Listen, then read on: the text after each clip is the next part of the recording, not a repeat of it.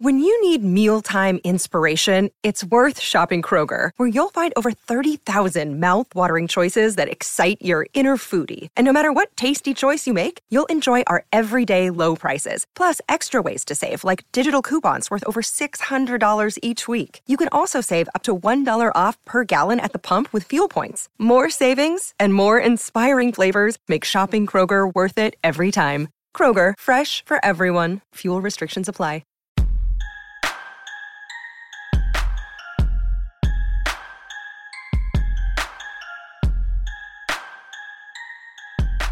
Hey, everybody, and welcome to a Thursday edition of the Orange and Brown Talk podcast. A few segments coming your way. Lance Reisland is going to come up uh, later to discuss what he saw on Monday night against the Bengals. But first, it's Mary Kay Cabot, it's Ashley Bastock, it's me, obviously, and we are reacting to what GM Andrew Berry had to say today. His bye week press conference uh, was today on Wednesday. So let's get into it, and let's just start here, Mary Kay no one's surprised, but we did get actual confirmation from someone in the organization that the plan is to start Deshaun Watson in week 13 against the Houston Texans.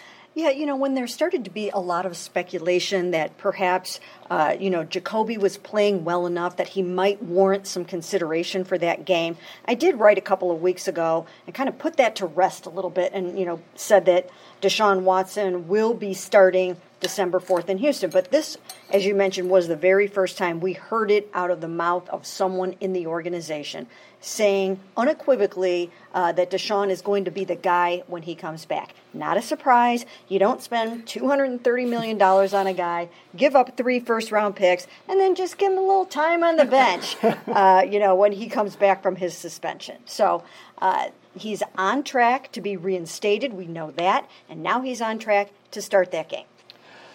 Ashley, is there something to be said about why, like, kind of why it is important, though, for them to come out and say it? Because I suppose there is a scenario where, like, uh, maybe he doesn't look ready in practice or something, or maybe he looks a little rusty or whatever.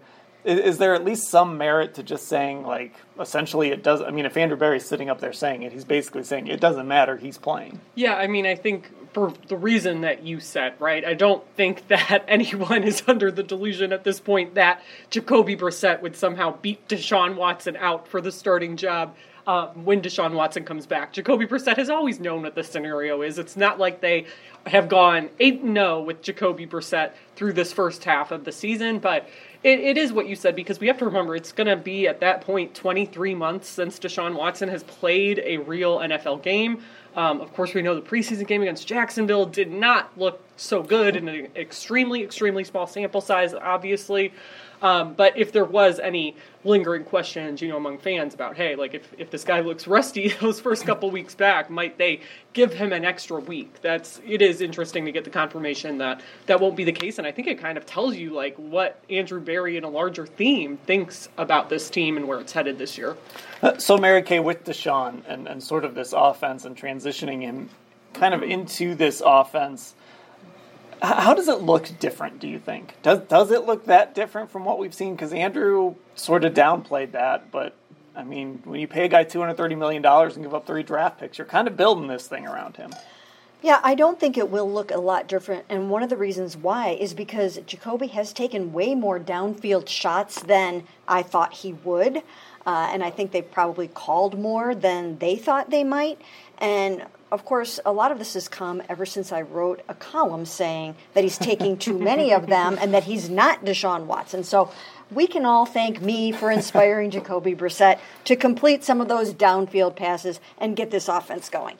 Um, but yes, I do think that it will be very similar. I think that there will be you know, more RPOs and designed runs for Deshaun Watson. So I think that they will, you know, they will take advantage of his legs and his dual threat status more than they did with Jacoby. But as we know, Jacoby Brissett has really used his legs very wisely through these first eight games, and he has scored touchdowns and he's uh, converted a lot of fourth downs and he's done a lot of keepers and things like that. So, you know, the fact that he was able to do that, I actually think is one of the reasons why they acquired Jacoby. And we didn't really, you know, understand the emphasis right. on that as much as as we have seen it play out on the field. Yeah, Ashley, I think there's some there's something to be said. This is a bigger discussion about the offense. There's probably something to be said about like Deshaun's going to be your quarterback for a long time, so why not just run the offense that he? I mean, you have ten other guys, I'm not more than ten. You got 15, 20 other guys right. that need to be able to run that offense when Deshaun comes back. Maybe it makes for a more seamless transition, although you could also argue maybe it cost you a couple wins here and there. Yeah, I mean, I think it definitely did because how many times have we said this year it looks like the Browns are trying to run a Deshaun Watson offense with Jacoby Brissett there. And, you know, some of those, especially with Jacoby, the turnovers that he's had late in games, you got to think if Deshaun Watson was in those scenarios, maybe the Browns wouldn't be down, period, that late in a game, or he would make some of those throws. So I think that's the biggest thing. And, and kind of like what Mary Kay said, just what Deshaun can do on the ground. Um, obviously, Jacoby's maybe uh, his game on the ground might be an underrated part of his game from what we've seen, but that and the RPO and Deshaun Watson's processing, I think is just at the elite level in this league. So that's where you're going to really see the differences in, in those sort of aspects of how this looks. Yeah, I think that's a good point. When Mary Kay was talking about Jacoby running, that was one of my thoughts. It's like, mm-hmm. you know, when Deshaun comes back, it's not going to be just what he does with his legs. I mean, it's going to be more dynamic than Jacoby is when he runs, but it is going to be that processing and going through reads and like seeing things quickly and, and spreading the ball around a little more. Yeah, and you know, I, you might see uh, what I expect to see is more touchdown passes. Yeah. There have been so few touchdown passes, and I think that's one of the things that, that you will see way, way more of. I think you'll see David Njoku catching touchdown passes. I think you'll see Donovan Peoples Jones doing so, and more from Amari Cooper as well, although he leads the team now with, I think, five. Um, but yeah, there's been uh, you know, just a little bit of a, a, a, lack of throwing touchdown passes, and they have relied more on running the ball in the red zone. So I think that's one area where, where they will be able to make some hay, uh, and they'll feel really good about that. And again, I do think that there will be more uh, design runs and, and things like that in the RPOs, but I have to say this about Jacoby. I've been so impressed with his ability to use his legs like that, and he reminds me in some ways of how hard Ben Roethlisberger is to take down. He's not fast. Uh, you know, they joke around about that. You know, he's more of a you know a lumbering type of quarterback in some ways, but he gets the darn job done, and he can slip away from pressure, and you you can't easily bring him down, and that has helped a lot. And, and he does have some size to him, exactly. right? Like obviously he's not as big as Big Ben was, but he's he's no, still he's a taller guy, you know. Yeah, very big. Yes. Uh, so the trade deadline, of course, was Tuesday, and so Andrew obviously got asked about that. He did admit that the Browns came close to acquiring a player, which I thought was interesting. Uh, he also had high praise for Kareem Hunt, who the team did not move on from at the trade deadline. But you know, Mary Kay, still that thing that stands out to me is they did almost make an acquisition, which tells me that he does really kind of believe in what they have right now. Yeah, and um, you know, I think what they probably did, they probably looked for a player that uh, could have come in and helped them for the next two or three years down the road, someone that they could have made uh, a nice extension offer to, and that's the part where they probably weren't able to to pull off that whole thing, and therefore uh, it, it, just didn't work out, or maybe the uh, maybe the trade terms didn't work out with the team, or whatever the case may be but I certainly don't think they were looking for a nine game rental. They were looking for somebody that could come in here and fill a hole down the road. And now, if it were me trying to make that trade, I would have been on the lookout for another really good receiver. You can't have too many. You know that about, uh, you know, you can see that in what the Bengals are going through right now. So, um, and I long thought that, like, what if something happens to Amari Cooper, mm-hmm. right? I mean, if like if something happened to Amari Cooper, uh, they would be in trouble here. So I think they need another guy like that, another Pro Bowl type of receiver on this roster. But um, we don't know yet what that was or what they tried to do. It, it could have been a defensive player. They could have been uh, trying to fill uh, you know, more of the holes at the at the linebacker position or defensive tackle, maybe even defensive back. You know, I we don't know what it was, but um, but he was still trying to improve this team in part, I think, uh, for the future, but also in part because they still feel like they have plenty to play for this year. And there's probably complications too, because like, you know, you mentioned the extension part of it, Mary Kay, but then you know, I would have loved for this team to have gotten in on Bradley Chubb.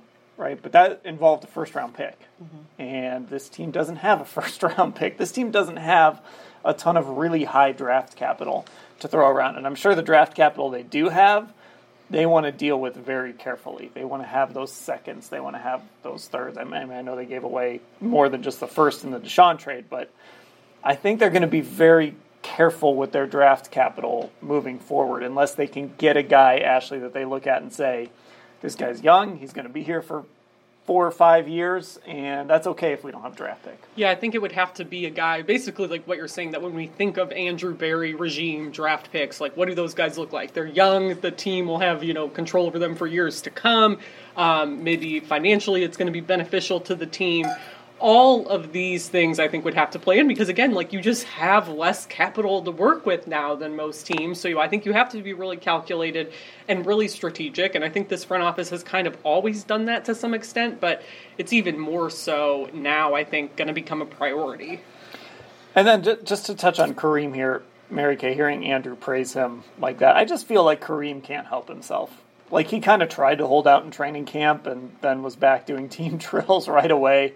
I, I, just feel like he can't help himself. Even if he's unhappy or wants to be traded or whatever it is, he's just going to go out and play hard no matter what. Yeah, absolutely. You know, first of all, this is his hometown. He loves his hometown team. He loves the game of football. And, you know, if you go back and you know and read the story that I wrote about Kareem Hunt and when he talks about what his life was like in his year out of football uh, he has such an appreciation for the game because it was taken away from him and he had no idea if he was ever going to get back on that football field again. So he has a different perspective for the game than many other people do. And he only knows one way, and that's to play like, you know, a kamikaze or the Tasmanian mm-hmm. devil that people say that he is when he's out there. So, um, you know, so he's going to give it his all in the rest of the season. And who knows what can happen after that. If they love his attitude and they love what they're seeing on the field, and we know Nick Chubb loves having him around, and other guys do too, you know, stranger things have happened. Let's keep it going. Um, then you know, then for a guy to come back after all seems lost. We're gonna have to have like a Stranger Things drinking game for our listeners. Like whenever there's a Stranger Things. In the reference. summer, we should do a Stranger Things rewatch and recap pod. We That's should. we can do. Let's There do you it. go. I'm, I'm have- down for You that. can have my daughter on the podcast. There we go. So come on and do our Stranger Things recap. Um, anything else really stand out to you today from from Andrew? I mean, I I just thought it was interesting when he gets these questions about the team's identity that like the one thing that really jumped out to me is talking about leaning into strengths even if those strengths maybe look different or like the personnel regarding those strengths looks different than what they originally anticipated. And I think especially on defense we see that a lot, right? Like with the emergence of Martin Emerson, like I don't think anybody expected him to play as much as he had early and maybe he's going to get more snaps and hey, like look at how well Takitaki has been playing this year compared to JOK and Jadeveon Clowney hasn't really done much, but look at how much you've been able to utilize Alex Wright and Isaiah Thomas in limited snaps without him or when Clowney's been out when with Chase Winovich on IR right now. Like I think a lot of the personnel does look different. Um, so it was kind of interesting to hear him, I think, divulge that a little bit. Yeah, I think that that is an interesting concept, and you're so very right about that. Uh, the players that we heard all along that were going to pop off the, the field and on the screen this year, the uh, you know the Jordan Elliott's mm-hmm. and the, the, Grant Delpits and some of those guys. We haven't necessarily seen that yet, but other guys have really stepped up. You mentioned the two really uh, that have done that or actually the three that have done that in Thomas, in uh, Martin Emerson, and Takitaki. I mean, I don't know what they would be doing at linebacker right now if Takitaki yeah. hadn't emerged the way that he had with the loss up for the season of Anthony Walker and Jacob Phillips. I mean, he has been a really, really pleasant, bright spot for that defense this season. And I mean, they they found themselves a player in, in Taki. I mean, we didn't really get a chance to talk about him in the post game pod, but that Bengals game, I mean, he was just all over the field in that game. I think it's mm-hmm. athleticism that we haven't seen from him before here, and it just speaks to his development and hard work, I think. So there was another sort of takeaway from the Andrew Berry presser today, and that was uh, not that it surprised any of us, but I think fans have wondered a lot about Kevin Stefanski. And, you know, I, we know Andrew Berry and Paul D. Podesta well enough to know that they love Kevin Stefanski. He's their guy, he's their CEO coach, and nothing has changed about Kevin Stefanski in their minds at all whatsoever, even though the Browns are three and five right now. So I think, you know, just to hear Andrew Berry sort of praise him again, give him that vote of confidence, it's something that I think, you know, maybe uh, maybe fans needed to hear, maybe talk radio needed to hear it, yeah. uh, but certainly not a surprise to us. No. Yeah, and I, I think one other thing, to, like just going back to that whole nine games left, like you you did get the sense of, you know, I think a couple times he kind of said, there's nine games left, nine opportunities. Let's see where we're at at the end of it. And that's sort of how the NFL is. Like, they're just going to play these games, and on January 8th, they count up the wins. And if you're in the top seven, you get in. Like, it really is that simple. And so I, I think that's where this team's confidence maybe comes from is they're maybe pointing in the right direction after that Bengals win. And if they could just kind of get through this next month and stay in the race, they might still have a chance. Yeah, and, and here's one reason why we said all along that we thought that Jacoby Brissett and this team without Deshaun Watson would have to hand over probably at least five victories to Deshaun uh, to keep them in the playoff conversation. And that is still in front of them. Now, it might not be the victories that we thought they were going to be, but they can go out and grab two more victories in the three games that he has left. The Bucs aren't really what we thought the Bucs were going to be, and the Dolphins, although I think it will be a tough victory, they can they can beat the Dolphins. We don't expect them to beat the Bills, but even if they get one more victory to hand over four victories to Deshaun Watson, they're still alive and afloat in, in the playoff hunt. So, you know, I, I do think that they are being realistic about this right now. There are people that don't believe that, but I think that they still do have a chance. And I do think he couched it a little bit, though, too. He wasn't like, yeah, we're going to go. Obviously, that's not Andrew's style. But I do think there was a little bit of, you know, we'll see where we're at. There's still a chance. But I think there's also an, an acknowledgement of the reality that they're three and five, and it's it's going to be an uphill climb. Yeah. I think overall, just that, though, in this press conference, like, I came away feeling like there was this air of optimism, and I mean, I think it's it's undeniable that a big part of that has they haven't had Deshaun Watson here, right? Like they don't. He's not going to fix every problem this team has, and Andrew Berry was very careful, I think, to talk about that and acknowledge that. But he's going to fix a lot. He's going to make this team, I think, look totally different. I think people don't even understand how different it's going to look, and I, I don't even know if we do until we see it in a real game scenario, quite honestly. But again, I mean, it just goes back to this is why they made the trade because they're hoping something like that happens. Okay, uh, there we go. Our Andrew Berry uh, press conference recap. Uh, Lance Reisland is going to be coming up on the other side to tell us well his thoughts on the Bengals. I think we're going to have a little Sione Takitaki uh, talk in that segment as well. That's tough to say. Say that three times. Yeah, right. That that should be like a podcast. Taki Taki Talk would be an amazing podcast. podcast. Oh my gosh, you should talks. pitch that, Dan. I might. I might just do that. We'll see. Uh, it's probably a good thing we don't have an open locker room today because maybe maybe I would be sitting there pitching that to him. Uh, Mary Kay and Ashley, I'll talk to you later.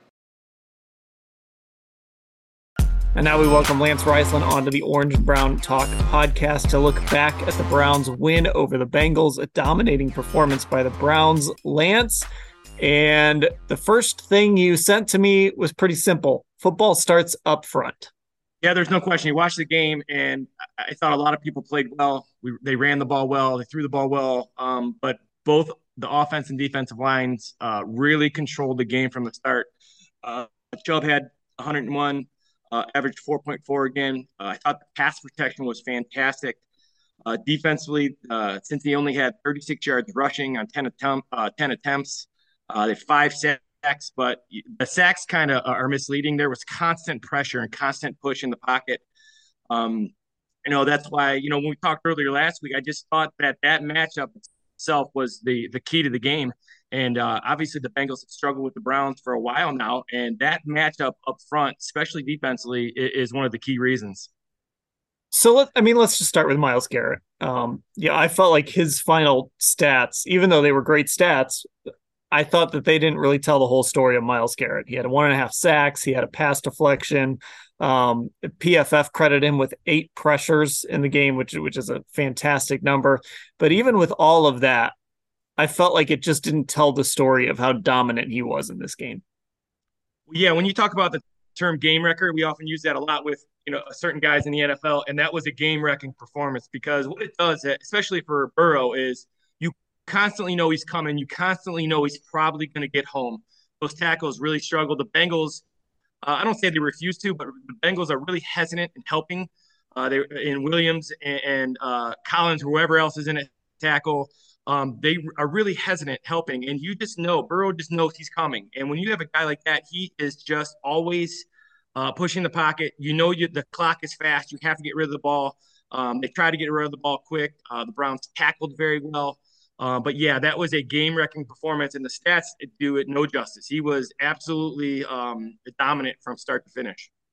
So I'm, I'm glad you brought that up because I wanted to ask about that and how the Bengals approach this. We've seen basically every team that has played the Browns throw two, three bodies at Myles Garrett sometimes. There's probably been plays where they've thrown four at him. Who knows? The Bengals, when they played TJ Watt, he had a big game, even though statistically it wasn't a huge game. You felt his presence. Micah Parsons had just a dominant performance against them. And now Myles Garrett doesn't. I mean, those are three defensive player of the year type players. Yeah. Is it a refusal from Cincinnati to kind of make that adjustment and, and leave their kind of leave their guys on islands? Yeah, that's exactly what it is. They, um, you know, most teams are game planning for for those guys, and they're chipping, they're helping, they're sliding pr- protection to it, they're leaving tight ends there. Uh, you know, their answer was to get rid of the ball quickly. Um, but that became a problem when they got down, and then obviously they didn't have an answer when they had to stretch the ball down the field. Um, yeah, there is a um, a schematic uh, problem in terms of they're not helping those tackles, and those tackles need help and especially with those elite guys, all tackles need help with those elite guys, and um, they, they, are refusing to do that. And it was um, it was very evident in terms of not being able to protect Burrow whatsoever. Who else on that defensive line popped for you? Um, well, I liked I, I liked Clowney. I thought, you know, I think the the pressure those guys when because of the matchup and because of what the Bengals like to do, I thought all those guys were able to play to their strength, which is getting upfield, penetrating, things we've been talking about for months. So those guys, Bryant and uh, Elliott, those guys are all. I thought Clowney was okay, uh, but but those guys get to jump in gaps and go because they know they're going to see the pass. And when those guys get to you know play uh, predominantly a pass team, uh, they're pretty good. They have good technique. They get upfield. They take gaps. They're very good at pass rushing. They penetrate. They ran a couple good stunts. Uh, Jones comes on good on stunts. I thought Takitaki was fantastic in terms of when he was coming on uh, when he was at the line of scrimmage. So yeah, I thought the uh, the entire defense the entire defense played well, but the defense got to play to its strength because the Bengals don't run the ball. All right, let's stay on the defensive side of the ball uh, before we get to some of this offensive stuff. And you mentioned the tackling. You mentioned Sione Takitaki. I think those two things kind of go hand in hand. I, you know, I mean, I remember one specific play he had where he made a tackle in space that that short circuited one of those quick plays. What are you seeing from Takitaki right now? Well, I'll tell you what, the tackles in space are pretty obvious, but the things I liked were some of the, the, the piles he created on the few runs that the Bengals had. They were running that duo scheme where they're going to double, and he did a really good job of moving forward and taking on that double to his gap. Uh, there was one in particular where he, um, Bryant did a pretty good job of fighting the double, and he had a gap, and he didn't make a great play, and it wasn't uh, called by the announcers. But as a football coach, I really like the idea that he got downhill, he attacked the guard, and he just created a pile, and it was a short two-yard gain. And you saw a lot of that from him in terms of getting upfield when he saw that double. And that's one thing they've been missing. So he tackled well in space, uh, obviously with the Bengals throwing the ball, but I really liked his forward movement in in the run game uh, when the Bengals ran the ball. So one of the things you said when when you texted me about him was he plays heavy. Explain what that means. Well, you know when he gets to he gets to the line of scrimmage and he is getting his hands on those linemen. He's getting those hands on people trying to block him, and he's maintaining his gap. He's holding his uh, A or B gap if he's inside. Uh, so he plays really heavy. He's not getting moved either vertically or horizontally, and he's just kind of anchoring in there. Uh, kind of some of the stuff you want the, some of the defensive linemen to do. The linebackers have to do the same thing, especially when they're taking those gaps in the run game. So he gets there. You know, he's six one. He's two thirty. Uh, he plays with great leverage. So he's not getting moved, you know, backwards or sideways, and and you can tell because there wasn't a lot of run lanes. This is a guy that throughout his career has mostly been an outside outside linebacker. They've they've always had kind of a Mike linebacker in place, but you see a guy that you think could maybe be a Mike linebacker. I do, and and the reason why is because especially with those doubles you see in the NFL is a predominantly. I think there's some gap scheme teams. The Browns are one of them. But there's a lot of zone and there's a lot of duo and there's a lot of double teams. And you cannot wait on the double teams. And he's very instinctual. Uh, he sees those double teams and he goes. And uh, I really like. I think it's fantastic. And, and there was a big difference between um, what we've seen with the Browns and, and what we saw uh, on Monday night in terms of moving forward with those linebackers. Jones did a nice job as well. So I want to ask you too, real quickly about the secondary, because obviously going against this Bengals team, they're going to throw the ball a lot. And even without Ja'Marr Chase, Tee Higgins is still a good player. Um, Tyler Boyd still a good player. And the secondary was up for the task. MJ Emerson was really good. Uh, you know, I didn't I, I don't mean this in a bad way. I didn't really notice Greg Newsome that much. That that's sometimes a good thing for a corner. Mm-hmm. Uh, but but he seems like he was solid. It just seems like the secondary had a bounce back game in this one. Well, you know, I did some numbers that I thought were interesting. Tee Higgins had a big 41 yard catch, was great play. Uh, Hayden Hurst had a seam route when the uh, Bengals were try- were in a hurry, and then Chris Evans had a 26 yard back shoulder fade um, that he ran on a linebacker. So besides that, Burrow was 22 of 32 for 144 yards. So going back to what we were talking about last week in the scouting report, they kept everything in front. They communicated very well. Um, they made so it became a problem for the Bengals because they were deep. The uh, Bengals like to throw deep, but the Bengals can't protect. Um, so they be, they started throwing these check downs to the backs a bunch. Um, and if you take away those, you know, those three big plays, you know, holding Joe Burrow in that offense with or without Chase to 144 yards is, is, is really impressive. And I thought their communication has slowly but surely gotten much, much, much better uh, throughout the season. All right, uh, here we go. Players over plays. that was that was one of the things you wrote. Go ahead. Well, you got simply simply the Browns' two best players on offense are, are Nick Chubb and, and Amari Cooper, and you have 28 touches for 232 yards. For me, it's uh, it's not more. It cannot be more um, more important for the Browns to get those two guys the football. Um, and if you look at their offense in terms of play action and running the ball, that's a big night. And so your two best players touch 28 times. I think that's that's a uh, recipe for success for sure. The offensive line also, you know, again, just really good. And they're doing it with, you know, Wyatt Teller's been out for a couple games, so it's been Hjalte Froholdt. Uh, you know, we saw them go with that jumbo package, and James Hudson had a hmm. highlight play when when he just absolutely flattened one, one of the Bengals linebackers. This offensive line in that run game, have you noticed them even missing a beat with, without Teller? You know, we talked about this during camp as well when we, you know, we were watching watching the offensive line and what they were doing they're good no matter who's in there. Now, when you have Teller and Bitonio and you have those elite guys, they're really, really good.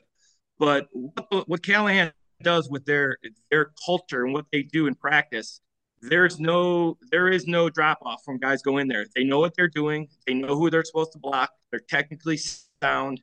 Um, they get after it. There, there's a there's a definite nastiness with those guys up front. Um, so yeah, the they're good because that's the way they practice. And I got, I was like, I, I tell everybody, my favorite part um, was that first 20 minutes of practice every day. Those guys are machines down there. And it's not surprising uh, that when new guys go in there, they're just as good because they just rep it and rep it and rep it. And they get really good at what they do. The, the James Hudson block, I only half jokingly tweeted during the game. People going to have to keep me up to date because I was, as I was scrolling Twitter, I just kept seeing different angles of him just smashing uh, Akeem Davis Gaither on, on that on that play. As a coach, when when that comes up on film, are you just playing it over and over again for your guys? what's the reaction on a play like that?